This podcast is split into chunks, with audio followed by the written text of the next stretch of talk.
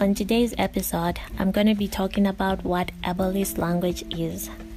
Most of my research is a Google search away, so you can always deepen your understanding by reading more articles, journals, and studies on this topic, and that's also my disclaimer. So, one Sunday morning in one of the WhatsApp groups I belong to, there was a heated debate about can't remember what exactly. All I remember is that emotions were high. While I was trying to catch up, the conversation shifted to how one of the members said something ableist. But this then turned into another conversation about how the approach used to tell her was condescending. I was honestly intrigued because before that I didn't realize I could be ableist with the common words and phrases that exist in our vocabulary. After conducting my own research, I realized that we wreak havoc in a society that we so often preach inclusivity. I later promised myself that I would one day talk about it, not just with my friend Linda, but to more people, and the short podcast episode was just perfect. Because not a day passes that I scroll through my Twitter feed and not see something ableist. This saddens me, but I hope you share this episode with the next person to stir the conversation in the many group setups you belong to. So, as we proceed with this episode, I hope you all are open to learn and learn and relearn, no matter how short this might be. Now, let's get down to the nitty gritty of today's conversation. People use ableist words and phrases every day without realizing the harm they do. Ableism is referred to as discrimination or social prejudice against people with disabilities based on the belief that typical abilities are superior. It can manifest as an attitude, stereotype, or an outright offensive comment or behavior. If a culture's language is full of pejorative metaphors about a group of people, that culture is not going to see those people as fully entitled to the same inclusion as people in a more favored group. Here are some examples. Falls on deaf ears. This is an expression for people who refuse to try to understand something we might be explaining. It refers to people who willingly choose to ignore a perspective. This associates deafness with unwillingness or inability to understand. Those that are deaf or hard of hearing don't need to hear to understand. Instead, say they refuse to understand or they didn't realize. Turn a blind eye to, blinded by. Not everyone is able to recognize their privilege, and when people can't seem to recognize it, people often say they are blind to it. In this phrase, blind is equated with ignorance. That's not what being blind means. Blindness is a physical condition of the eyes. It's not a way to describe someone who lacks critical understanding. And to continue referring to blindness in this context only furthers the stigma and misconceptions that surround the condition and the people with it.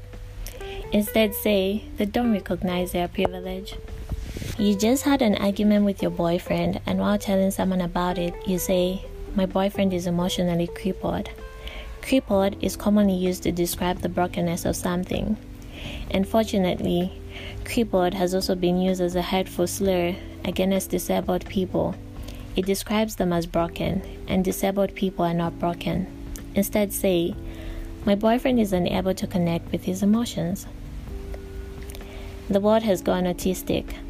This phrase is trying to describe how detached or even selfish our society can be, which only serves to validate the outrageous stigma against autistic people.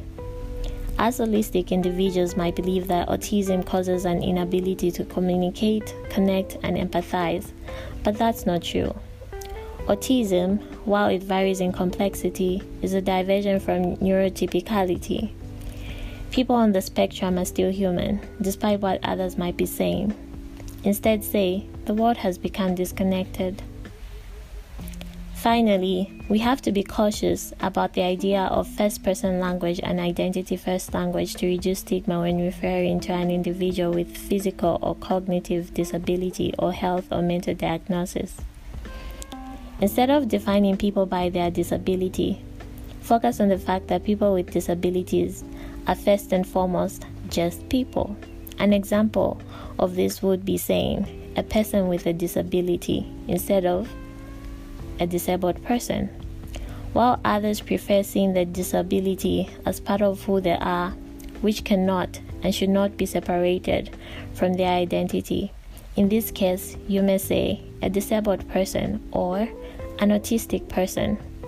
The difference between perspective eventually boils down to it being something that you have or something that's at the core of your identity. I bet you're getting the hang of it. Other words and phrases may include crazy, daft, turn a deaf ear to, dumb, lame, standing in solidarity, lunatic, psycho. Can't you see what I mean? Stupid. The list is endless. Oh my god. Instead of ableist words, you can use suitable alternatives to replace everyday ableist words and phrases.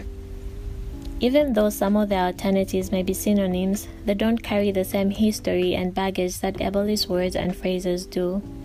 It takes some work, but we lose nothing by replacing this language. If this is all new to you, you're not alone. The nature of your privilege is that it's invisible. It's only until we learn about how we benefit from privilege and begin to recognize it that we can change how we fit into the picture. Language is only one way in which ableism manifests in society, but the language we use can transform conversations, perceptions, and biases. It's okay if this is overwhelming and if you don't change the way you speak and write overnight. It's also okay if you choose not to change at all. However, I encourage you to think about how taking these small steps can create a different experience in an ableist world. I hope you learned something. Until next time.